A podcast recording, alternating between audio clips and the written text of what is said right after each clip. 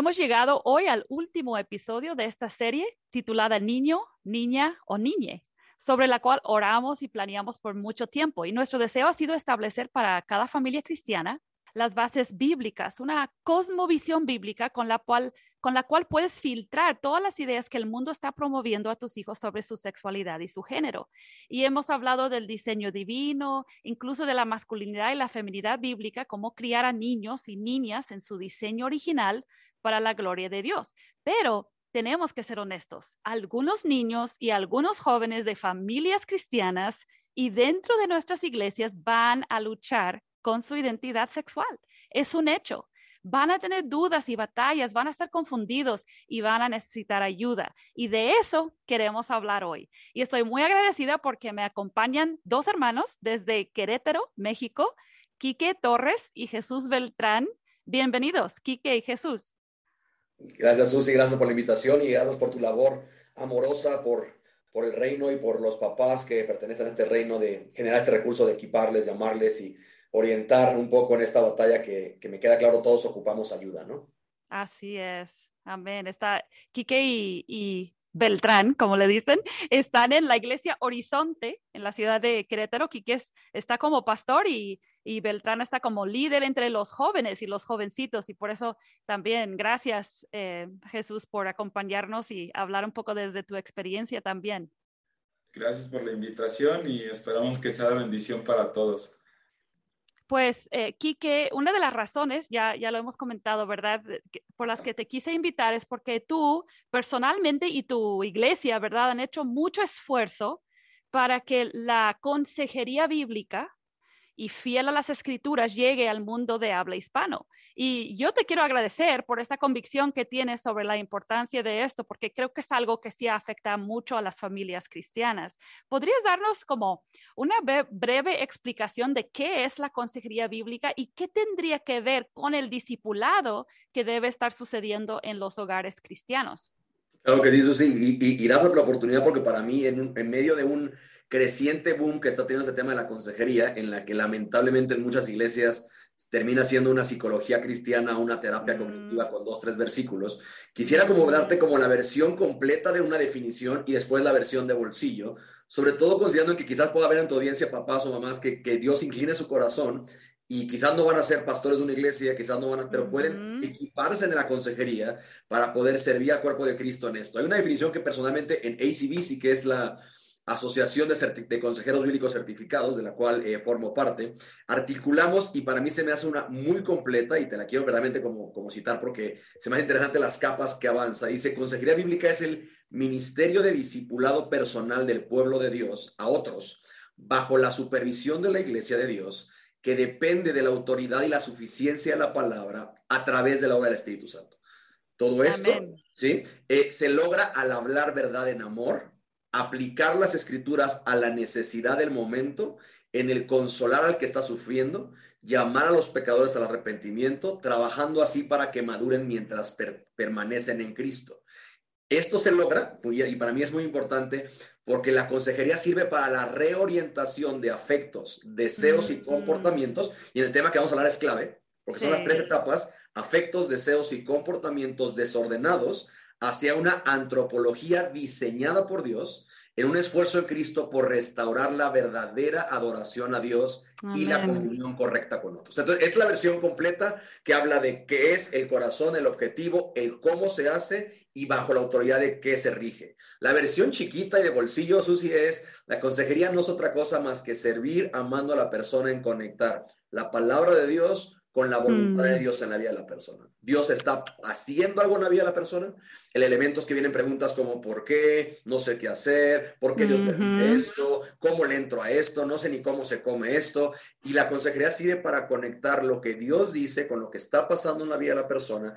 Y cuando esto engrana, hay una atracción muy bonita en el alma que tiene la esperanza de, de entender, esto no es el final, esto es una etapa, esto es un área, esto es una leve tribulación momentánea, esto no, me, esto no es mi identidad, esto, y, Dios me está dando esto confiando en que en Cristo tengo la materia prima para caminar. Entonces, conectado con tu tema, que, brillantemente escogiste, creo que es muy, es muy importante destacar eso. Eh, a Dios no le agarra por sorpresa cuando un hijo tiene un elemento de batalla en su identidad de género. Eh, es más, siendo honestos y muy bíblicos, Dios presupuesta eso en la vida del creyente y en la vida del chico, de la chica.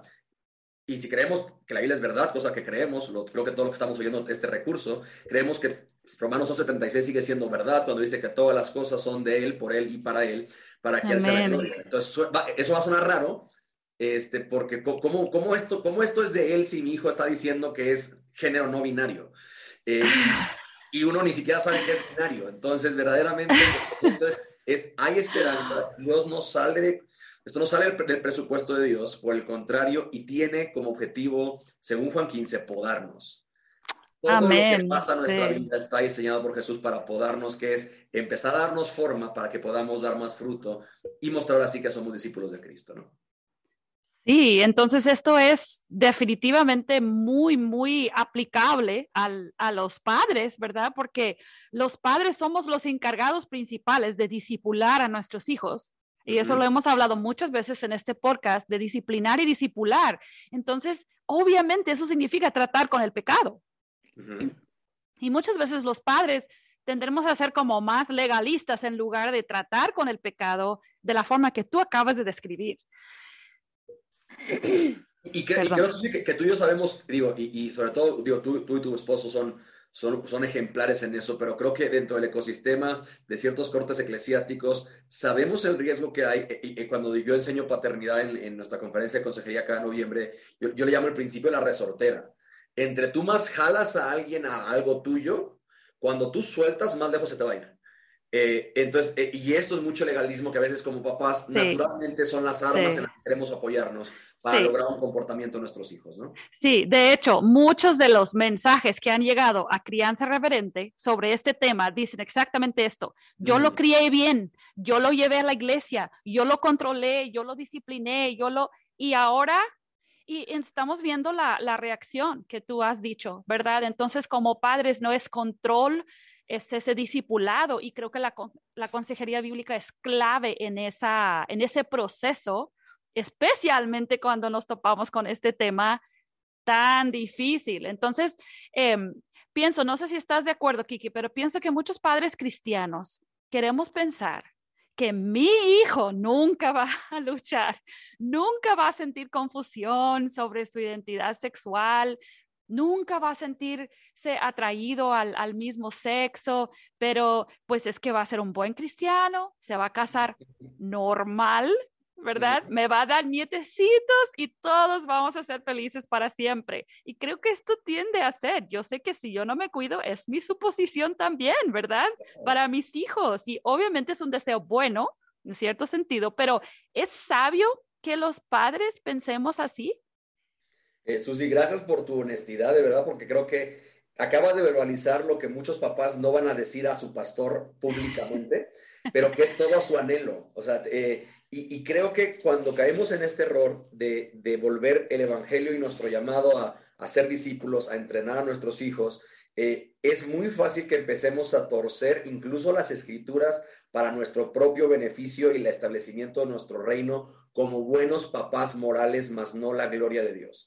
Y, en esta conversación, uno, un papá va a caer en dos radicales y bien intencionados errores. Uno, va a hacerse un legalista, queriendo usar todas las herramientas de su poder para quitarle a sus hijos todo lo que ellos creen que es el problema, o va a acudir al mundo en busca de ayuda, terapia, terapia cognitiva, psicología, psiquiatría, en pro de que algo de afuera arregle el problema de dentro de mi hijo. Es normal, o sea, te, eh, quiero, quiero, quiero poner en la mesa, eso es algo natural. El problema es que el tema del pecado no se resuelve sino con algo sobrenatural, que es el Evangelio.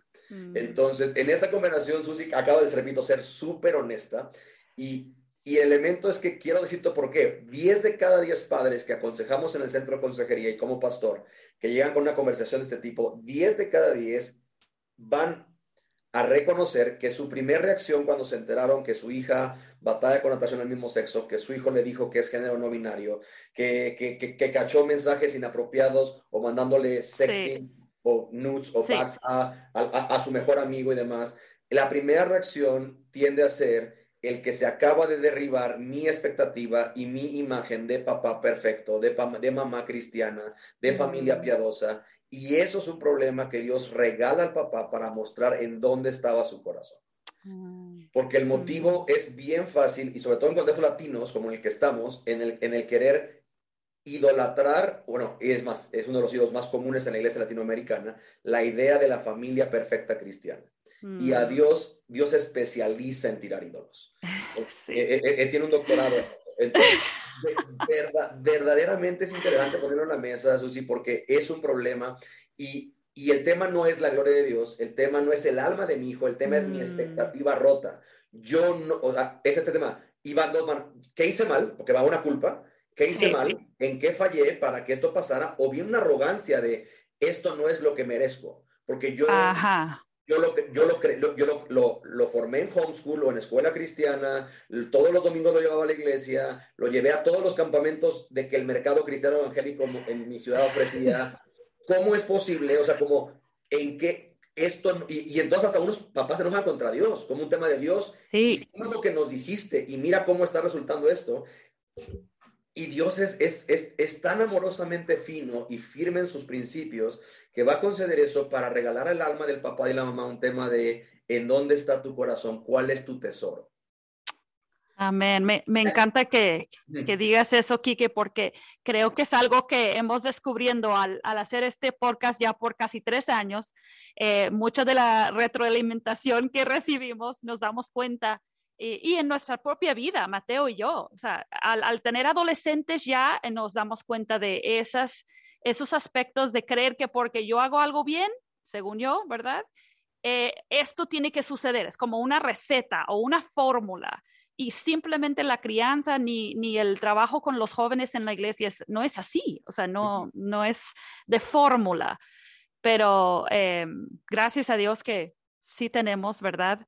Más recursos que solamente nuestra propia fuerza. Y... No, y, es más, la gloria de estas pruebas es de que van a agotar tu propia fuerza.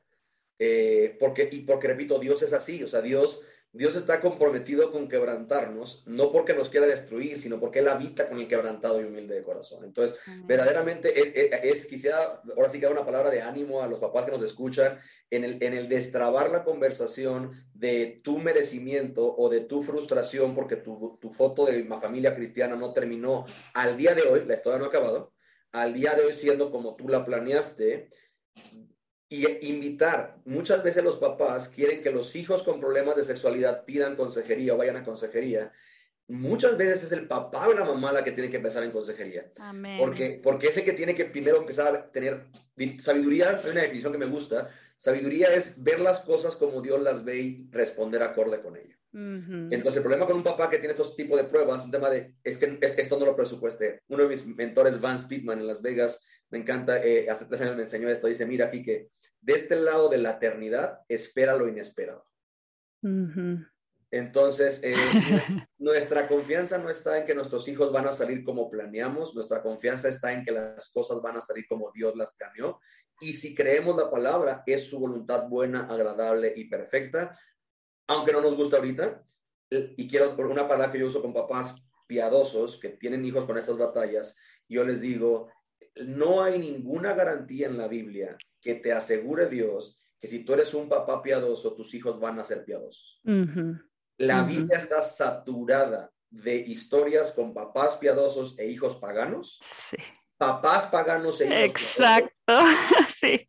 Entonces, verdaderamente servir a quien nos está escuchando decir, el que tu hijo hoy esté batallando con identidad de género no te hace ni mejor papá ni peor papá, te hace igual de necesitado de la gracia de Jesús que cuando naciste de nuevo, de la misma gracia que tú clamas que tu hijo se encuentre para que transforme y no cambie su sexualidad, porque sí quiero dejar esto claro, la, el tema central no es la sexualidad del muchacho, el tema central es el alma de la persona. Amén. Eh, eh, hay algo que mucho que enseñamos sobre todo a papás, el tema sexual no es un tema protagónico, es un síntoma. El elemento es un tema de autoridad. El corazón del tema sexual no es un rollo primeramente un deseo, es un tema de un, de un orden. Y entonces, mm. tú y yo lo sabemos, hay, hay, hay hijos que crecen tan oprimidos que, que, es un tema de, ok, ¿cuál es la autoridad? Mi papá. ¿Qué dice mi papá que tengo que hacer? ¿Esto? No, no voy a hacer eso. Mi papá quiere que sea ingeniero, voy a ser artista. Eh, y, y, cuando no hay esto, que hay una autoridad, es Dios. ¿Qué dice Dios? ¿Que hay hombre o mujer? No. Entonces, el elemento principal, repito, aquí no es sexual, es un elemento de orden. Amén. si tú quieres conectar la corriente para que haya para que haya poder en el tema de sexualidad y mira que eres un hombre y Dios hizo así, y por más recurso apologético que tengas, tú, y tu esposo llevan suficiente tiempo en la vida y en el ministerio para, para poder decir amén a esto, no hay argumento que tú le puedas dar a alguien que tiene los ojos cerrados porque no los va a ver. Tú le puedes dar la evidencia científica, la evidencia bíblica, la, evidencia de tu amor, de tu mejor deseo para ellos, a menos que Dios abra sus ojos. Y algo interno tiene que pasar para que lo externo pueda hacer match y conectar y entre la corriente que tenga este poder de Dios para salvar a todo aquel que cree. No dice a todo aquel que entiende, no dice a todo aquel que sabe todas las respuestas y que todo lo que me mm. hace sentido.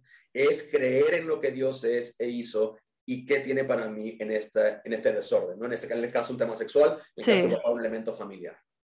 Sí, excelente. Yo, yo creo que esas palabras realmente deben dar esperanza a los padres, porque no depende de nuestra astucia y de todo lo que podamos pensar que nosotros podamos manipular. Eh, depende del Espíritu Santo y eso es bueno, eso es muy bueno. Eh, quizás podemos entrarle un poquito al tema específico. Creo que una de las cosas más eh, como prominentes en esta área es que el mundo separa los sentimientos, la autopercepción del sexo biológico. O sea, el cuerpo y, la, y mi, mi, mi persona interior son dos cosas separadas. Entonces, un joven le puede decir a su papá o a su mamá, eh, es que no me puedes negar mis sentimientos. Mis sentimientos son mi identidad y, y, eso es quien yo soy. Entonces, si tú me dices que yo no puedo vivir conforme a quien soy, me estás odiando como persona. Esto es algo que se escucha, ¿verdad? y, algo muy común que, que los adolescentes dicen. Entonces, no sé cuál, cuál de ustedes dos quiere hablar de esto, pero ¿cómo recomiendas que padres comiencen a manejar esto, aun y cuando todavía no es una lucha full de identidad sexual, pero esa idea de los sentimientos y la identidad propia? Quizás voy a hablar primero como pastor y como papá para darle a Beltán un tema como, como líder de jóvenes y como quien camina con estos chicos. Eh, lo acabas de decir brillantemente, el mundo promueve una agenda guiada por los sentimientos, se exalta el sentimiento como Dios. No se va a decir así, pero el elemento es el quien guía, el quien dirige, el quien tiene que ser verdad. El elemento, y quiero repito, tener otra nota de balance aquí, es que el tema del rollo de identidad de género no es nada nuevo. O sea, para mí me da profunda tranquilidad ver que desde tiempos antiguos testamentarios el problema estaba en la mesa desde Génesis. O sea, tanto así que una ciudad bastante relevante en, tiempos eh, del Pentateuco, cuando llegan los ángeles, la Biblia dice, todos los hombres querían abusar sexualmente de ellos. Entonces, había, o sea, e, esto no es un elemento que se puso de moda por Hollywood, porque así también los papás. No, es que son, es las películas, es redes sociales, son los videojuegos. Espérame, espérame. ¿Qué videojuegos jugaban en, Sodoma y Gomorra? Eh, ¿qué, películas había en, Sodoma? Que, no, el elemento aquí punto es un tema de corazón y, y no hay nada nuevo bajo el sol.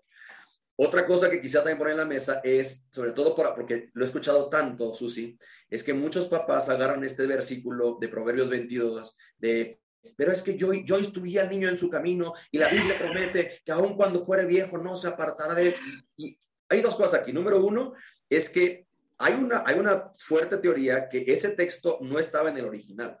En sí la Biblia textual no lo, no lo tiene. Eso se, se adecua dentro de una nota editorial como un principio, proverbial como este elemento de e, e, en, la fuerza de la razón a esta causa y a esta acción va a haber esta reacción, más no es una garantía. Proverbio no es un libro de mm. garantías. Exacto. Este, y la realidad, si lo quieres agarrar como para ti, cosa que está increíble, en la palabra tal cual dice, se puede traducir entrenar. Y el elemento con muchos papás es que pusieron a sus hijos en los mecanismos cristianos para que me los eduquen, pero ellos nunca mm. los entrenaron. Ellos nunca fueron el modelaje de decir, ven conmigo, mira, esto es lo que hacemos los hombres, esto es lo que... Entonces, eh, cosa que tú, esta serie está haciendo brillantemente con los chicos, con las chicas, en qué, qué cuidar, qué promover y qué, y qué no hacer. Ahora, con, eso claro, ¿sí?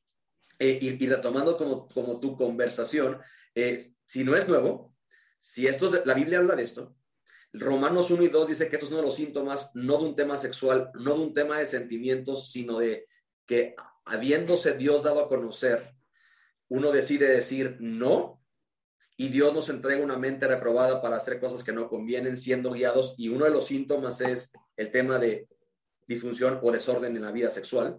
Eh, no es nuevo, si la Biblia tiene que decir al respecto, si la Biblia vincula esto como un síntoma, no como una realidad, no como una identidad, sino como un síntoma, mm. la enfermedad y el problema tiene que ver con un duro corazón. Ahora, en la conversación como papá y como pastor es un elemento, dos cosas. Número uno es poner verdad delante en amor y poderle expresar a la chica o a la chica un tema de, mira, eh, la Biblia advierte sobre esta conversación. Lo entiendo. El mundo te dice, es más, Hollywood, Disney están saturados de sigue tu corazón, eh, la respuesta está dentro de ti, si, si, preguntas dentro de ti vas a encontrar la solución, eh, busca en tu interior y todas estas patrañas, repito, nada nuevas, solamente hoy promovidas, antes promovidas en areópagos, hoy promovidas en películas y en series y libros. Y el punto es esto, la Biblia habla de esto. Mira, acompáñame a Proverbios 3. Proverbios 3 te dice, eh, confía en el Señor con todo tu corazón, no te apoyes en tu propio mm. Pero es que yo entiendo que soy esto, es que yo siento, bueno, es lo que tú entiendes. Es válido. La Biblia dice, no lo suprime, pero dice, no te puedes apoyar en eso.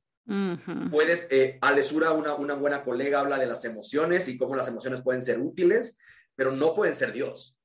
Eh, no pueden ser quien marca tu identidad, no pueden ser quien marca tu destino, porque las emociones y los sentimientos mañana pueden cambiar. Entonces, y poner, repito, esta verdad adelante de modo que sea una invitación de decir, mira, estás ahorita en un reino saturado de lo que sientes, que la garantía dice que esto te va a fallar y va a cambiar. Dios te invita a un reino de lo que es verdad y no cambia. Y en eso está su amor por ti, que así como estás, Él te está ofreciendo un orden, una esperanza, un perdón y un propósito, un modo. Y la otra, Susi, quiero, y quiero decirlo también porque como consejero muchas veces he tenido que aconsejar a papás con esto. Muchas veces en cierta edad lo mejor que puede hacer un papá es dejar ir a su hijo. El hijo pródigo habla de eso y es una historia que a todo mundo le encanta cuando uno es el pródigo, pero todo el mundo batalla cuando uno es el papá. Sí. Pero, pero si alguien se especializa en tener hijos rebeldes, tercos, obstinados, guiados por sus sentimientos, es nuestro Padre Celestial. La gloria del Evangelio para papás es que nuestro Rey, nuestro Jesús, nuestro, nuestro Mesías, nuestro Salvador, es, es encarnado este Dios experimentado en quebrantos, varón de dolores. Entonces, no, tú no caminas esta batalla como un caso solo aislado, único. Ahí le dice que no nos ha venido nada que no podamos soportar, sino que juntamente con el problema, la tentación y la prueba, Dios da la salida para que podamos resistir. Y aquí viene una palabra que oído de papás. No dice para que puedas resolver, dice para que mm. puedas resistir. Esta mm. no es una batalla de tu capacidad de arreglar a tu hijo. Si creemos la Biblia, dice Jonás 2.9, las salvaciones del Señor. Mm. La batalla es que tú puedas resistir en fe, esperando en el Señor y en la obra que Él va a hacer en la vida de tu hijo y, y, y, enseñarles a orar. Y alguna ya veremos quizás eso más adelante en temas prácticos, porque es un tema de qué estás orando por tu hijo. Cada cuándo estás orando por tu hijo. ¿Has ayunado por mm. tu hijo o el alma de tu hijo? Porque muchas veces nuestra oración es Dios, eh, ayúdale a ver que estaba en el engaño y en el pecado y, y libra su alma. De, y es un tema de, ok, ¿por qué no? En vez de eso, pide Señor, como en mi vida tú permitiste después de años las circunstancias necesarias para que yo te volteara a ver Señor, permite en la vida de mi hijo las circunstancias necesarias para que él voltee a ver para arriba y no me dejes estorbarte, Dios. No me dejes, no me dejes ser su funcional, no me dejes ser la, la, cuarta parte de la Trinidad, no me dejes ser el que interviene para sacarlo. Señor, permite en su vida las circunstancias que le puedan hacer voltear para arriba y ver que solo hay un camino, una verdad y una vida y su nombre es Jesús. Entonces, eso repito como hay pastor, algunos repito elementos, pero podemos platicar más adelante. Ahora, Beltrán, no sé si en el tema de con los chicos, a, bote pronto, ¿cómo es que tú caminas estos temas? Eh, primero, eh, cuando me ha tocado casos de consejería con chicos eh, menores de edad, adolescentes, sí o sí llega el punto donde hay que sumar a los papás. Y los papás usualmente me encuentro con una lucha que me da mucha compasión porque aún no soy papá, pero, pero lo ven todos, mm. de que aborrecen los sentimientos de su hijo, es decir, el mm siendo hombre lo aborrecen.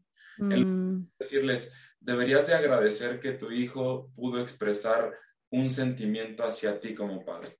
Eh, no es el que quisieras, Sí. Te lo está externando. Eh, tenemos el caso y esto ha, ha ido mutando a través de cada generación, como los sentimientos más a flor de piel. Habemos quienes nos guardamos todo y cuando nuestros padres se enteran de algo, eh, como bien dice aquí, que se les rompe el ídolo y es quién eres. Cuando tu hijo te está diciendo esto siento que soy, primeramente debemos de agradecer porque eh, Dios te ha dado la gracia de que Él te lo externe, no de que mm. te enteres por otros lugares. Eh, es muy doloroso ver a los papás eh, viendo en qué se han convertido sus hijos a través de sus pensamientos y sentimientos en la intimidad sin tomarlos en cuenta. Hmm. Cuando te toman en cuenta, primero debes de agradecerlo y hmm. número dos, eh, aprender de Cristo. ¿Qué debemos de aprender de Cristo? Eh, ni yo te condeno. Hmm. Después de que todos te querían apedrear y que nadie fue capaz recordar el ni yo te condeno. Obviamente no dejarlos ahí, pero recordar ese amor en Cristo. Es mm. una etapa de gracia. Eh, número dos, bien dice aquí que el, como padres debes de tener ciertas pautas y reglas que primeramente debes de modelar. Eh, sufrimos una generación de una sexualidad y pensamientos sexuales desordenados porque nadie nos explicó cuál era el orden de esos pensamientos. Hmm. Nadie nos explicó que, íbamos a batallar con ellos. Hmm. Cuando llegan los pensamientos y estos sentimientos parecen innovadores y cautivan la mente del joven, pues obviamente se van a ir en pos de ellos. Hmm. Como nadie les ha enseñado a controlarlos o a llevarlos cautivos, como dice la Biblia, a Dios, pues les damos rienda suelta. ¿Hacia dónde? Hacia un mundo que está preparado para conquistar el corazón de tu hijo, de, tu joven, de tu adolescente, de, a quien tú aconsejas. Y tristemente muchas veces más preparado que nosotros como creyentes. El tema es cómo te preparas hacia ese momento que te está externando esa lucha. Hmm. Eh, de un rechazo inmediato, porque si de un rechazo inmediato, eh, no sé si te pasa cuando vas a un restaurante y te tratan mal, tú no regresas. Sí. ¿Por qué esperas que tu hijo regrese cuando ha recibido ese trato de ti? Mm. Y hay un mundo que sí lo va a aceptar, incluso le va a aplaudir, incluso le va a decir qué valiente eres, le va a decir, tú, tú eres la nueva generación, tú eres la evolución del sentimiento humano que no se encadena a un género. Y como creyentes, muchas veces los tratamos mal y queremos que en una sesión, que en una plática, todo esto cambie. Cuando, no sé, hay chicos que llevan cinco años batallando con eso, no esperemos que en tres sesiones o en tres meses esto cambie. Eh, entonces, la batalla de este, en estos sentimientos va más allá de solo sus acciones, sus sentimientos, va por su corazón. Eh, mm. yo siempre lo pongo en esta, eh, acabo de, darle una plática a consejeros el jueves pasado y les dije, cuando tú aconsejas a jóvenes tienes que tomar en, en cuenta tres cosas esenciales. Su pertenencia como número uno, su identidad y al final de eso, su acción o su conducta. Hmm. No puedes saltar a la acción o conducta o pensamiento si no tratas primero las, las dos primeras. Entonces, es a dónde él pertenece, porque muchas veces los padres, los hijos eh, te están gritando, me estoy yendo en pos de algo más y pertenezco a algo más y pasamos por alto todas las alertas eh, mm. que, esto conlleva. En, mi caso es, te voy a poner un ejemplo muy burdo, pero la primera vez que mi papá me vio eh, con una playera de los Pumas, porque él va a la América, Parece un escándalo. Pero él no estuvo cuando yo cada domingo prendía la tele porque a mí me emocionaba ver el partido de los Pumas. Entonces es un tema de, en mi corazón creció una pasión por algo más hasta que yo dije, yo pertenezco a este equipo. No mm. importa lo que mi papá diga, no importa lo que mi abuelo diga, hoy en día no importa lo que mi pastor diga, pero tenemos que ser eh, muy sabios y ver qué está viendo, cómo se viste, cómo, qué escucha, a quién sigue, eh, mm. para poder irnos dando cuenta hacia quién es mi hijo, porque eso te va a decir dónde está su corazón. wow. Eh, delante, es muy fácil para el joven, y te lo digo porque yo fui el primero, era un santo cuando estaba delante de mi mamá y, y en la calle era todo lo contrario. Era, testimonio es muy duro y mi mamá a mí me duele cuando debo dar mi testimonio porque no sabe ni el 10% de mi testimonio. Hmm. Sufrió eh, lo, que ella, lo que Dios permitió que ella se enterara, pero hay muchas cosas que ella no sabe. Hmm. Entonces, ¿qué hizo bien mi mamá? Te puedo decir, orar por mí. Una mujer que yo puedo decirte, siempre oró por mí. Y como bien Quique trae este tema de discipular y que bien, bien tú lo tienes, son los primeros en discipular a los hijos. El tema de discipular es que ellos te vean eh, disfrutando una sexualidad correcta con tu esposa, que ellos entiendan que eso está bien. Porque si ellos ven una película de jóvenes, van a ver que tienen sexo y que está bien. Fuera del, del diseño de Dios, sexo entre ambos géneros de un mismo género o fuera del matrimonio y ellos ven que los protagonistas terminan siendo felices, teniendo un buen momento, honestamente, ¿qué van a querer? Sí. Son pequeñas cosas que alimentan estos sentimientos que bien escuchas tú, que bien dices tú, y después la reacción del papá es, no es posible, yo te instruí, yo te enseñé, mm. ¿por qué me haces esto? Eh, bien dice aquí que el tema no es hacia los papás, ellos no te están diciendo algo para dañarte, están abriendo su corazón. Sí. tengo esto y te soy honesto, es una etapa crucial para ganar su corazón para Cristo, no para ti como padre, sino para Cristo. Porque están externando, abriendo su corazón y ahí es donde Dios debe de entrar a través de primeramente los padres y su entorno de iglesia para poder cautivar el corazón que se ha ido desviando poco a poco. Mm. Me, encanta lo que mencionas acerca de la pertenencia. Y creo que los padres se nos olvida que la gran mayoría de los hijos anhelan pertenecer a su familia, o sea, anhelan sentir aceptación y pertenencia de parte de sus padres y cuando sienten rechazo, por sus emociones, por sus sentimientos que están teniendo, eso, eso como que daña una parte interna de ellos y, les lastima. Entonces, yo creo que los padres tenemos que estar dispuestos a tragarnos nuestro, em, ¿cómo se dice?, pánico o lo que podamos sentir y, y recordar que nuestros hijos necesitan nuestra aceptación no, no necesariamente aprobación de lo que hacen, sino nuestra, nuestro amor y aceptación por ellos como personas.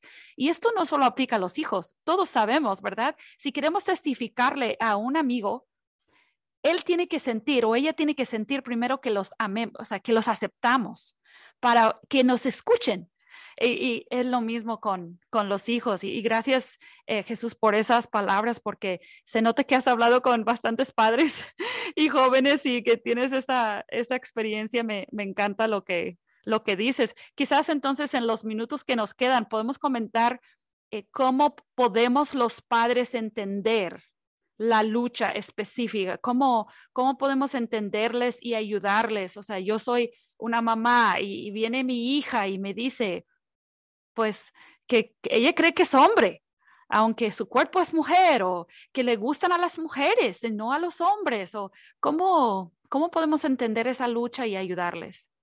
Quisiera como más, pero que ahorita como que Dios puso una carga en mi corazón por, porque es probable que en tu audiencia haya una mamá soltera o un papá soltero. Definitivamente están.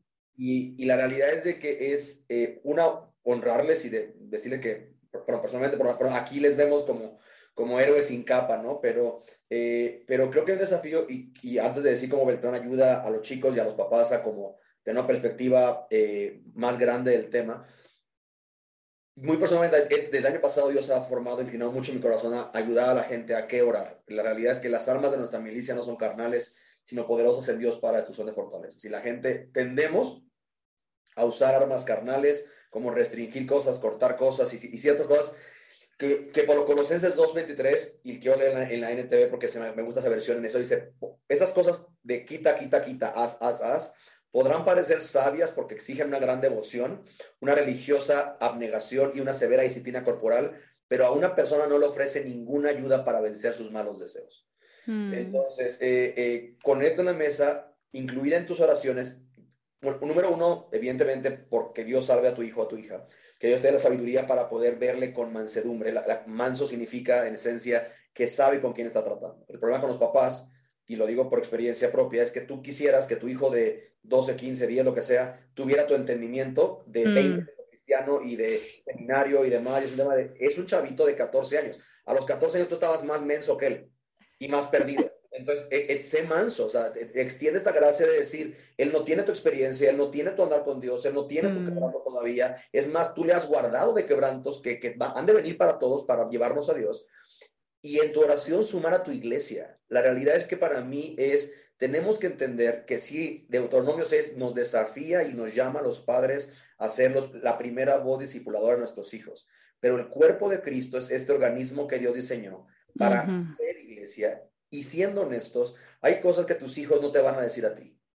Tú y yo tendríamos que clamar que nuestra iglesia tenga una visión por alcanzar a las siguientes generaciones suplicarle al Señor por ese líder o esa líder de jóvenes que va a ser la hermana mayor de tu hija, el hermano mayor de tu hijo, eh, quien va a ser ese, ese, esa conexión que le va a traer a los caminos del Señor, a quien tú quizás formaste esos chicos. Yo, yo lo digo siempre a la iglesia, o sea, yo, Beltrán está en sus veintes, yo estoy orando por quién va a ser el siguiente, porque probablemente entre Beltrán y el siguiente, la siguiente generación va a ser quien va a conectar con mi hijo, que, tiene 10 años. Sí la realidad es esta. Mi hijo va a buscar un hermano mayor. Todos tenemos este toma de como un look up to, como un... Sí, este, yo recuerdo, yo tenía la edad de mi hijo cuando mi primo mayor de 14 en ese momento, él dijo en una alberca, yo nunca me he metido un cigarro ni apagado en la boca yo tengo nítido, como si fuera ayer, cómo me marcó eso. Un tema de, es alguien a quien admiro, es alguien que tiene esta convicción y se me quedó y tomé esa convicción y por la gracia de Dios ha sido una verdad en mi vida. Y eso no podemos ser los papás todo el tiempo. Entonces, verdaderamente orar con los, invitar a papás, ora porque en tu iglesia puede haber esta visión de no, no administrar creyentes, sino alcanzar a la siguiente generación y equiparles, porque van a ser los que van a conectar con tus chicos. Entonces, con eso en la mesa, y repito, el desafío para papás de sacarles de su zona de, es que el problema es que mi hija es no binario. No, no, no. Esa es una excusa. Dios está llamando a él en el Evangelio, porque no hay ninguna condenación para estar en Cristo Jesús. Eh, en fe, porque la, es del Señor, Jonás 2.9. ¿En qué armas vas a usar? Vas a usar las armas de este mundo, las armas de, nuestra milicia en Cristo, en el cuerpo de Cristo. ¿Qué estás orando por tu iglesia? ¿Sí? Porque quizás mi, mi esperanza es esta. ¿Sabes qué? Digo, Dios sabe, pero si mi hijo batallara con lo que vaya, con lo que batalle, mi deseo, y lloré por él desde que, ahora sí que supimos que venía, porque como sabes, nosotros no podíamos tener hijos. Lloré, Señor, úsale el doble de lo que me has usado a mí. Y la verdad es de que las veces que Dios más, me ha usado a mí es, fruto de mi quebranto y su historia en mi vida. Es fruto de mis fracasos y su gracia en mi vida. Es fruto de mi historia de suicidio depresivo y batalla con pecado sexual. Entonces, ¿por qué no le dejas a Dios hacer su historia con tus hijos? Y en una de esas, tu hija no binaria ahorita va a durar no binaria 3, 4 años y Dios la va a reventar y la va a salvar y va a ser la próxima Nancy Ley de Moss para las no binarias y va a ser la referencia de, o, la próxima esta morenita que escribe el libro de chica gay y no sé qué tanta cosa. ¿Por qué no oramos? Porque nuestros hijos sean eso. O sea, ¿por qué no oramos, Señor? Levanten mis hijos una generación de hombres quebrantados y mujeres quebrantadas, que tu gracia es su gloria y no nuestra paternidad. Amén, amén. Sí, gracias por eso, Quique. Entonces, ¿cómo, teniendo eso en mente como la meta, cómo, pues, cómo podemos empezar a entenderles y ayudarles en, esa lucha? Eh, mira, la Biblia siempre tiene razón porque es inspirada, inspirada por Dios y Romanos 1.25 dice, porque ellos cambiaron la verdad de Dios por la mentira y adoraron y sirvieron a la criatura en lugar del Creador quien es bendito por los siglos. Amén. Entonces, tenemos que entender que, que ellos, siempre que llega un chico a pedir consejería, porque trato con chicos, eh, es porque él ya cambió la verdad de Dios por la mentira, o sea, ya compró una mentira. Eh, la perspectiva errónea de creer que un niño cristiano nació en cuna cristiana es que todo el tiempo habita en verdad pero tenemos que entender la primera realidad, es que Él ya cambió eso. ya creyó una mentira. Él ya no está perteneciendo, bien decía aquí que al inicio en Juan 15, él ya no está perteneciendo a una vid, no está siendo conectado ni dando fruto a una vid que, que, es cuidada por el Padre. Él está perteneciendo a algo más y va a dar su vida y va a vivir en pos de algo más. Hmm. Y muchas veces lo triste es ver que que en pos de algo más son usados por el mundo grandemente, son usados por Satanás grandemente, porque vemos chicos de 16 años eh, diciendo abiertamente soy homosexual, soy no binario, eh, algo más, y tienen miles de seguidores y el mundo los usa para perdición. Cuando yo veo en la Biblia un David que fue usado a la misma edad para darle la victoria al pueblo de Dios, porque Dios tiene el mismo poder de usar a un chico que para usar a mm. alguien más. Y muchas veces los hacemos menos, contrario a lo que la Biblia dice. Entonces ellos quieren ser usados porque son un, son un costal lleno de energía, de pensamientos, de convicciones, que muchas veces los menospreciamos y decimos, ¿tú qué sabes? ¿Tú qué podrás hacer? Y ellos buscan dónde puedan ser útiles. Entonces, mm. ellos usan estas virtudes y habilidades que tienen en algo que los haga sentir que sí pertenecen. Mm. Eh, y que usa mucho esta palabra de huérfanos del universo. Pero no existe ningún huérfano sin antes un padre que lo haya abandonado. Mm. El tema es poder si bien no, no seremos como líderes o consejeros los padres de estos chicos, sí ser estas figuras y hermanos que los lleven una verdad absoluta que, Jesús dijo, yo soy el mm. camino, la verdad y la vida. Eh, mm. Primeramente, ellos tienen que entender y tienes que antojarles tanto el pertenecer a Cristo para que ellos puedan decir, yo lo quiero. Mm. Un rapero no cristiano dice lo siguiente, eh, esta generación eh, viven siguiendo estrellas sin ser reyes magos. Eh, a eso le llamamos barras, ¿no? En este contexto de... Y algo que se me queda grabado porque sí, los chicos siguen estrellas, los chicos siguen algo que se les antoja, algo que ellos quieren ser, algo a lo que ellos quieren pertenecer. Mm. Entonces, si tú como papá eh, no le has dicho, bien lo dice Quique continuamente desde el púlpito, los torres hacemos esto. Y eso tiene un eco en Cristian, que, que más de una vez estoy seguro Cristian ha dicho, los torres hacemos esto. Porque él pertenece a una familia que se apellida Torres. Eh, tenemos, y como papás y mamá o papá te invito a que en tu hijo hagas eso. Los, tu apellido, hacemos esto para que lo hagas perteneciente, no un miembro más, no, no algo que Dios mandó, no como esta frase de la bendición que cayó. Eh, no, tú eres alguien planeado por Dios para pertenecer a esta familia. Mm. ¿Qué hace esta familia? Le da gloria y honra a Dios. Mm. A través de nuestras luchas, porque muchas veces como padres no muestran sus luchas a sus hijos, sino que son padres inmaculados y los hijos descubren sus pecados, truenan el ídolo y lo que dicen es yo no quiero ser como tú. Entonces cuando les aconsejas acerca de, género, de identidad, ellos dicen, si tú eres eso, yo no lo quiero. Mm. Buscan algo más. El mayor consejo es que ellos te vean real en Cristo. Como bien dice aquí, que, que ellos vivan tu quebranto contigo. Ellos vean cómo es que le pides perdón a tu esposa, honrando el diseño de una masculinidad. Sí te ofendí, sí, sí atenté contra Dios y contra ti y te pido perdón por eso. Que ellos te vean siendo real.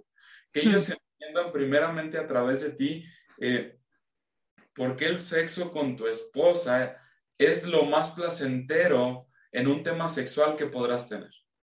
Porque no lo dicen y ellos creen que que una vida descontrolada sexual va a ser lo más placentero y solo estar con una persona no van a poder tener placer. porque eso vende el mundo. El mundo dice, no te cases o cásate a los 40 años. ¿Por qué? porque ya habrás vivido y ya no tendrás antojo ni de un hombre, ni de una, ni de una mujer, ni de un objeto, ni de nada. Eh, ¿Por qué no les antojamos el decir cásate joven? Prepárate para, para esto, porque ellos no ven el matrimonio como algo antojable, como algo que quieran Mm, ser. Entonces, tenemos que ser eh, esas estrellas, y no hablo del glamour, no hablo de un tema económico. Juan dice que brillemos, Cristo dice que seamos luz, porque tenemos su gloria, tenemos el mayor mensaje como papás y que ellos digan, yo sí quiero ser como mi papá, porque lo vi pecar, lo vi arrepentirse, lo vi adorar a Dios, y esa es la mayor arma que como padre puedes tener, Mm, que lo hagas sí. como líder tienes que antojarle y ese es mi trabajo. Siempre les digo, y tenemos un equipo de fútbol, Dios nos permitió ser campeones apenas. Tenemos un chico que, que es gamer, pero no habla con absolutamente nadie. Eh, él llegó porque un día no teníamos portero y, y ahí llegó. Y hoy en día dice, yo quiero ir a Hacedores porque quiero abrazarme y gritar y celebrar como ustedes lo hicieron cuando quedaron campeones. Eso es nuestro trabajo, que él entienda que pertenecemos a algo mucho mayor que lo que sentimos. Mm, Tienen que entender que su Dios de sentimientos no es más que polvo u olas que van y vienen todo el tiempo, pero no, mm, no, no son la roca. Tenemos que hacerlos pertenecientes a esa roca para que ellos puedan de ahí, una vez que pertenezcan a Cristo, sí, tener una identidad en Él. pero Mm, no antes. El tema con la, y la misma frase o palabra lo dice identidad de género, es que derivan su identidad en un género. Y el mundo te va a decir, sí, los hombres hacemos esto. Y si yo no encajo con lo que los hombres hacen, pues nada más me equivoqué biológicamente, porque mm, además me dice que yo tengo una identidad de otro género. Hmm. Hasta que no pertenezcas eh, correctamente a un madero o seas redimido, eh, no podrás atacar la identidad. Porque mm, seguramente lo tronarás con un estereotipo que el mundo o que tú mismo como papá tienes para tu hijo. Y todos somos distintos. Entonces, una vez que su pertenencia esté en la cruz, en Cristo, en su Padre, que escuche una Isaías 43, yo te formé y te hice. Sí, tus sentimientos, sí, con tu gusto a jugar con las Barbies, sí, con tu gusto a, a cocinar, sí, con lo, con eso yo te formé, porque yo te puedo usar para mi gloria. A través de eso podemos, ok, sabes que hay cosas que tú haces que no honran una masculinidad en Cristo. Y podemos ir, como bien dice, eh, como bien dice Quique, ahí sí el labrador podrá, podrá ser Dios, porque pertenecerás a la vid y te mm, va a ir podando como nos está podando a todos. mm, Entender su lucha tan burdamente como tu lucha a su edad. ¿Qué era lo que querías? Sol- lo único que querías era salir de la escuela, tener una tarde de diversión con tus amigos, reírte, cansarte y dormir. Era lo único que querías y ellos es lo que buscan. No hay nada nuevo bajo el sol. No es algo que tú no hayas experimentado. Sí, tal vez no era un tema de homosexualidad, tal vez no era un tema de género, pero sí en tu lucha, sí en lo que, en lo que Dios te permitió vivir. Muchas veces por, por querer evadir una consecuencia mentías y generaste un hábito de mentira. Y hoy en día es una lucha arraigada en tu corazón porque mentimos para no sufrir consecuencias. Y la lucha de tu hijo o tu hija no es distinta. Ujú, Porque él Sí. para no sufrir las consecuencias de un estereotipo, de encajar en una sociedad, dice, es que hoy está más cool o es mejor ser gay porque me aplauden más. Ahí está la lucha de tu hijo. ¿Cómo le puedes ayudar? Una, siendo luz. Eh, no hay arma más poderosa que el testimonio de un hijo de Dios. Y tú como padre, él tiene que verte como hijo, honrar a tu padre para que él pueda honrarte a ti. Número dos, ¿cómo Deja, deja una pausa ahí porque eh, quiero. El, el rol del papá y la mamá es, es clave en ese tema de un modelaje. Apenas tuve un caso en, una- en una- la, la iglesia que plantamos en Tijuana, un buen amigo allá me decía de que su niño de la edad de Cristian, 10 años, Este, un viernes estaban el niño jugando videojuegos y, y la mamá le dice, ya jugó mucho tiempo, dile que lo pague. Y el papá estaba cansado, entonces no le decía nada. Y, la mamá insistía, ¿no? Como buena mamá mexicana. Y este, hasta que el papá le dice, mira, ya paga eso y, y, vete a tu cuarto, vete a dormir. Y dice, vete a dormir. Y el niño le dice, pero mañana es sábado, papá, no tengo sueño. Dice, pues vete a tu cuarto a leer la Biblia. Clásica respuesta de papá cristiano. Vete a tu cuarto a leer la Biblia. Eh, y entonces el niño apaga así de mala gana el, videojuego y sube, y, subiendo le dice lo siguiente, y me lo contó hace tres semanas. Dice, oye, pa, ¿y tú cuándo lees tu Biblia? Y le dijo lo siguiente, oye, pa, ¿y a ti quién te regaña? Tus hijos, y el, elemento con papás que se hacen como islitas es que si ellos, si tus hijos no ven que tú tienes prácticas de gracia, si tus hijos no, ven que tienes autoridad sobre tu vida, tus hijos no ven que alguien te puede decir, sabes que esto no va, y tú le dices, esto no va, esto no va, esto no va, ellos no tienen un modelaje. O sea, ellos no tienen un tema de, ok, así responde un hombre de Dios cuando una autoridad le dice, cuidado, aguas, considera. Entonces, verdaderamente sí hay un desafío muy padre a hombres y mujeres en este tema de decir, no nos volvamos fariseos, de pedirles a nuestros hijos algo que ellos nunca nos han visto sea nosotros arrepentirte, pedir perdón, reconocer que pecaste contra Dios y contra alguien más, eh, agarrar un proceso de disciplina, someterte, andar en luz, integridad, rendir cuentas. Entonces, creo que hay un desafío este tema de poder ser este, este modelo en esas áreas. Y me encantó lo que dijo Beltrán. Eh, tu labor no es salvar, tu labor no es podar, tu labor no es, tu labor es ser nada más luz y sal en la vida de tus hijos y apuntarles a la cruz.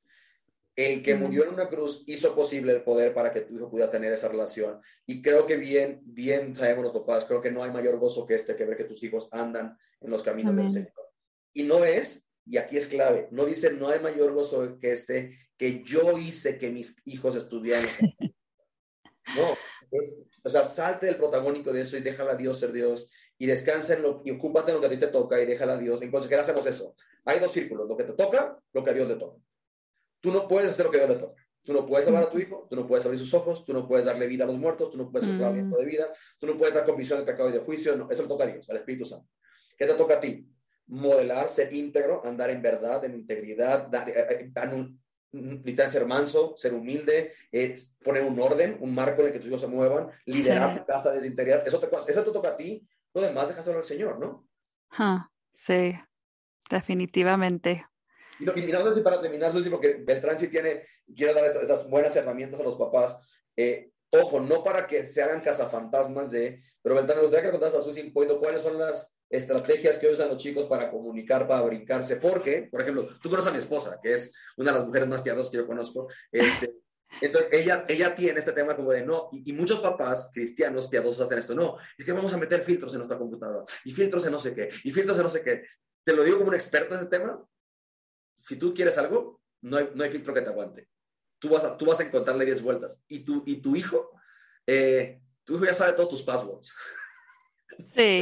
o sea, o sea, a veces poner un, un filtro, hacer algo así, es una señal a nuestros hijos que nos importa pero no podemos confiar en esos filtros. Totalmente. Entonces, pero el elemento exactamente es un elemento de me importa este tema de cuidado, pero mi esperanza no está en, ah, lo que el filtro me diga es verdad, porque, repito, las más de las veces que yo camino con gente así, los filtros literalmente les dan 10 vueltas y, y ellos saben en qué momento. Entonces, Beltrán, ¿qué, es lo que está pasando en este ecosistema que está generando ese tema? Que un papá está clueless, así ingenuo de cómo su hijo está comunicando, mandando fotos eh, y demás. Mira, eh, los chicos están en un tema sexual a, tres clics de, acceder o mandar lo que ellos quieran. Entonces, la lucha sexual y del sexting, siempre les digo a los papás, era muy distinta en tu época, porque para que tú hicieras eso tenías que poner un temporizador, acomodar una cámara, ir a revelar, conseguir un código postal y mandar, ¿no? Eh, entonces era un proceso donde pues ya la calentura del momento se te iba tu hijo está a desbloquear un celular, tomar una foto y enviarlo en menos de un minuto. Eh, ahí está la lucha de tu hijo. Y bien dice aquí que eh, no hay filtro que lo soporte. Eh, hace, hace, ¿qué te gusta? Dos meses, un mes, nos enteramos de una conversación que estaban teniendo a través de listas de Spotify por cuentas de la escuela. Ojo con eso, porque, o sea, tú vas a ver su playlist, o sea, esto, esto, y yo lo sé porque yo fui hace muchos años, o sea, somos, y, por eso Pablo me encanta cuando dice, así como antes presentaban sus miembros para lo, así, igualito como astucia, ahora preséntalo para virtud. Entonces, estas son las conversaciones que una mamá o un papá, ah, está en Spotify. No, no, no, no, no. Es, o sea, es, ahora, y con esto no decir, no, suelta Spotify, deja el teléfono. No, no, no, está consciente. Eh, y a través de eso tenían una conversación entre dos chicos que ya tenían prohibido hablar y era un tema de te extraño, nos queremos casar, por, por el nombre de la lista de reproducción de Spotify. De ahí mudaron a un tema de Google Drive de la escuela. Al documento le pusieron filantropía y no sé qué demonios. Este, una introducción que yo creo sacaron de Wikipedia. En la segunda, tercera página ya había un tema de hola, ¿cómo estás? Todo en línea. Los papás y te decían. O sea, le buscan la forma siempre la van a encontrar. Es Google Drive, es un documento de texto en tu carpeta de la escuela. Entonces, tu hijo te va a dar siete vueltas en los filtros que quieras poner. Eh, yo siempre le digo a los papás, la lucha de tu hijo no está en el pecado, está en la tentación. Eh, porque en el pecado pues ya se entregaron y tenemos que entender algo, el pecado que hay dentro de nosotros es lo que hace atractivo el pecado que hay fuera de nosotros. Si no hubiese pecado en nosotros, pues qué importa lo que hay al lado de, nosotros. Pero lo hay. Y tienes que entenderlo como papá. A tu hijo le va a ser atractivo el pecado que hay fuera de él. Entonces, eh, Jesús dijo, velad y orar para que no entren en tentación. Mm. Eh, entonces, como papá, primeramente tienes que velar y orar para que tu hijo no entre en tentación. Y si es que llega a entrar en tentación, como bien citó aquí, que, que Dios le dé la salida y tenga la sabiduría de poder salir. Si hmm. tu hijo no está en el camino de Dios, lo más sabio que puedes hacer y lo más amoroso es pedirle a Dios que le rompa el corazón. Amén. Porque no hay salvación sin quebranto. Hmm. Número dos, eh, no hay convicción sin duda. Creo que los tres podemos decir en algún punto, Satanás nos hizo dudar de nuestra fe. Y a través de eso es que llegó una convicción de, claro que existe un Dios que perdonó mis pecados y tenemos hoy una convicción. Entonces, que tu hijo pueda dudar sobre su sexualidad puede ser el paso a su convicción. Amén. El tema es cómo lo llevamos en esos pasos. Hmm. Eh, bien has dedicado algunos episodios para, para, decir cómo es que hay una masculinidad bíblica y una feminidad bíblica. No quiero adentrarme mucho en ello, pero sí a qué pasos debes de seguir. Quique bien decía, eh, no le vas a confesar todo a tus papás. Lo que tu hijo te confiesa es el 10% de lo que ha hecho, o de lo que piensa, o de lo que siente. Sí. Eh, tu hijo siempre abre su corazón con algo o con alguien que no eres tú. El tema es hacia dónde lo estás apuntando y guiando. Hmm. Tú antojas a tu iglesia como un cristianismo ñoño donde no pecan, no se va a abrir. Porque si hmm. ahí no pecan, ¿qué voy a hacer yo abriendo eh, mi corazón pecaminoso? Sencillamente les veré la cara y diré que mi batalla es no hacer el devocional. Sí. Cuando hay un N número de situaciones más. Número dos, ¿has invertido en tu hijo como amigo? porque te aseguro que tu hijo o el joven se ha abierto diez veces más con su amigo que con su líder o con su padre. Y muchas veces tenemos que tener estas eh, dicotomía de líder amigo, de papá amigo, para que ellos puedan abrirse en un momento de amistad para contigo y puedan pedirte consejo como su amigo. Eh, siempre les digo, esto es más fácil abandonar una consejería que una amistad. El tema como consejero es primeramente en jóvenes ser su amigo. Eh, entonces hay consejerías que me los llevo al gimnasio, a las salitas, a jugar, a hacer algo. Tengo este tema con un chico que batallaba con adicción a pornografía y que lo normal entre un hombre y una mujer ya no lo saciaba. Entonces quiso empezar a ver más temas que le empezaron a quitar la paz. Y estábamos jugando Call of Duty en el celular, hablando en línea, y de repente solo lo escucho decir, estoy harto. Y yo, de que estés bien manco o bromeando. No, no, manco es que no, no, que eres malísimo en el juego. Porque ah, igual tengo que, te estoy traduciendo generaciones. Entonces le dije, pues, ¿estás harto de ser malísimo? Y me dijo, no, estoy harto de que con ustedes y con mis padres soy una persona, pero cerramos el juego y le fallo a Dios, le fallo a mis papás y te fallo a ti que has invertido en mí. Y yo dije, ok, es un tema serio. ¿Qué pasó? Sí. Dices que termino y he estado cayendo. Ahora, en el juego, no, no creas que era un tema de que estaba la Biblia de por medio, un escritorio, fue en el juego haciendo lo que a él le gustaba. Ajá. para que abriera su corazón y pudiera iniciar un proceso de consejería. El hmm. solo queremos que haga lo que a nosotros nos gusta y nos convenga en nuestro entorno, o realmente estamos invirtiendo en ellos. Porque al final del día, yo no veo a, Dios diciendo, pues a ver si llegan al cielo, lo veo mandando a su Hijo a la tierra, a encarnar el pecado y a sufrir por nosotros y diciendo en la Biblia, eh, un amigo es aquel que da su vida por él. Mm. Y Cristo la dio. Entonces, la amistad y este tema de cercanía juega un papel esencial. Mm. Porque sin eso ellos no te pueden ver real, porque como consejero o como padre te verán una hora al día, si bien es que nos va, como consejeros dos horas a la semana, pero ellos tienen 24/7 las tentaciones, tienen 24/7 sus pensamientos, ellos tienen que velar y orar 24/7, y si no te ven a ti modelarlo y hacerlo, va a ser muy difícil que ellos puedan hacerlo.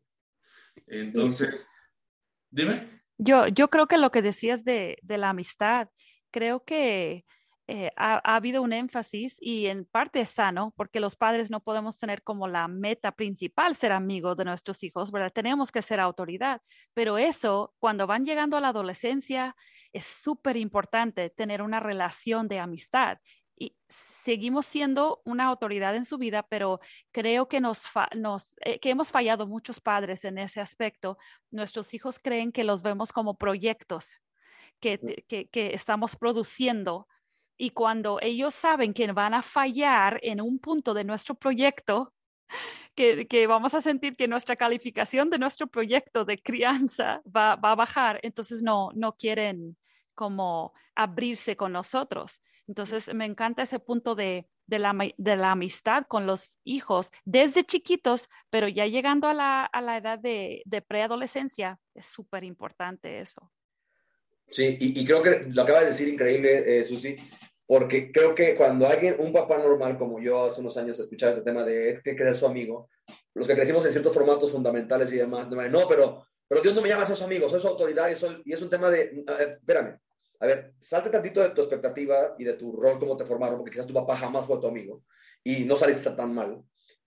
Jesús, siendo rey, dijo, ya no le llamaré siervos, le llamaré amigos. y, entonces, Creo que sí es un atributo de Jesús, si eres cristiano, que debes de seguir, el amar de una manera a gente inferior, eh, conectando a nivel con ellos y comiendo con ellos y viendo sus errores y, y, y, siendo manso con ellos. Entonces, sí, lo acaba, tú lo acabas de decir muy finamente. No es el objetivo central y principal ser amigos, es, un, es, es, una, es una carta que, que, tienes que tener a la mano, que tienes que saber jugar. Porque si no la tienes, repito, tú vas a perder el corazón de tus hijos. Y me encanta esta palabra, y quizás ya con eso queramos terminar, porque ahora nos salgamos. Sí, mucho. Nos lo pasamos, pero si ya sabes cómo somos, este, invitar de verdad a toda la gente que se quiera preparar ese tema, digo, tú lo sabes con tu consejo, la conferencia que equipamos a iglesias y a papás y a gente al tema de consejería, pero verdaderamente como como desafiar un texto que a mí siempre en tema de paternidad Dios me da ese tema de esta promesa que Dios dice que Él volverá el corazón de los padres hacia los hijos y de los hijos hacia los El orden no ha cambiado. Mm. El problema con muchos papás es que demandan y quieren que el corazón de mi hijo regrese, pero, pero el mío ya no está con él porque me falló con esto. No cumplió con esto. Yo esperaba que fuera esto y no fue esto. Y no, o sea, es al revés. Dios va a inclinar tu corazón al de él para amarlo donde él está y poder tener, ser Jesús, o sea, seguir a Jesús en eso. Y en respuesta en el tiempo de Dios, nuestra esperanza es de que Dios se vuelva el corazón del tuyo. Entonces, eh, poder como poner en la mesa este tema de de ten ánimo, ten esperanza, eh, eh, no es el final de la historia. Eh, mientras haya pulso, hay, hay, un propósito, hay una esperanza, hay un perdón en la mesa. Y, y, te, toca, te, toca, a ti no demandar que el corazón de tu hijo se abra contigo, sino tú quizás abrirlo primero con él. Ahorita yo mm. a los hombres en nuestro evento de hombres que tuvimos interno en la iglesia, algo que estoy comprobando y es chistoso, nunca lo pensé, pero que yo crecí y pues tu papá y tu mamá te decían, ¿cómo te fue en la escuela? Y pues tú estás bien, o sea, con monosílabos, ¿no? Ah, sí, no. Y Sí. y hasta en un momento te era molesto, como un tema de, como, ¿qué te importa? O sea, este, como es lo mismo Sí. Y de repente como que con, este, con esta nota de Dios vuelve el corazón de tu- tuyo al de tu hijo y después el hijo del hijo a ti. Empecé a mi hijo, en vez de pasar por él a la escuela y preguntarle cómo te fue, yo le contaba cómo me fue. Le digo, te cuento, eh, aquí tenemos el A y el U. A es algo increíble, U es algo chafa. Entonces, mi A es esto, esto y esto y esto. U, ah, estuvo bien chafa, esto y esto esto. Al, segundo día, Susi, al segundo día, yo no le tuve que preguntar a él. Yo terminé lo mío y él me contó, yo te cuento, pasó esto. Y es como decir, Dios sí tiene razón. O sea, el problema es que somos injustos y queremos que nuestros hijos algo que ni siquiera hemos dado nosotros en la mesa. Mm. Pero porque pagamos cuentas y pagamos colegiatura, invertimos tiempo, los llevamos a la iglesia, esperamos que esa fórmula sea hijos que nos amen y amen al Señor. Y tiene que ser al revés. Tienen que amar al Señor y mi chama es amarlos de parte del Señor para que le amen a Él. Amén. Y, y es que muchos padres al final hacemos que nuestros hijos se, se traten de nosotros. Es como si el hecho de yo tener hijos es, se trata de mí. Y si podemos resolver eso, entonces cuando hay luchas y cuando hay problemas en sus vidas, ya no, no somos nosotros en medio entre Dios y ellos, sino que somos nosotros apuntando y empujándoles hacia el mismo Dios en quien nosotros también hemos encontrado victoria, consuelo, perdón y todas, todas esas cosas. Pues la verdad es que sí, ha corrido bastante el tiempo, pero muchísimas gracias por su contribución a, al podcast de Crianza Reverente y, y al la comunidad en general cristiana. Gracias por la, conferencia. Como mencionabas ahorita que quiero destacar eso, puedes ir a contuconsejo.com, ¿verdad? Exacto con tuconsejo.com puedes ver las opciones de, eh, creo que eventos en línea y también en presencial en Querétaro cada año. Y realmente es un programa de eh, consejería cristiana muy buena, muy bíblica. Y gracias por el esfuerzo que ustedes hacen ahí para que esto vaya creciendo, que más pastores y padres y, y líderes de jóvenes y todos estemos preparados para ayudar a la siguiente generación también. Así que gracias por eso. Y entonces aquí nos despedimos en este último episodio de la serie sobre la ideología de género y gracias porque nos has seguido hasta aquí. Y ahora vamos a tomar un tiempo, unas semanas para prepararte la siguiente serie, así que esté al pendiente en las redes sociales y, y en tu plataforma de YouTube o donde te guste seguir a Crianza Reverente. Gracias y que Dios te bendiga.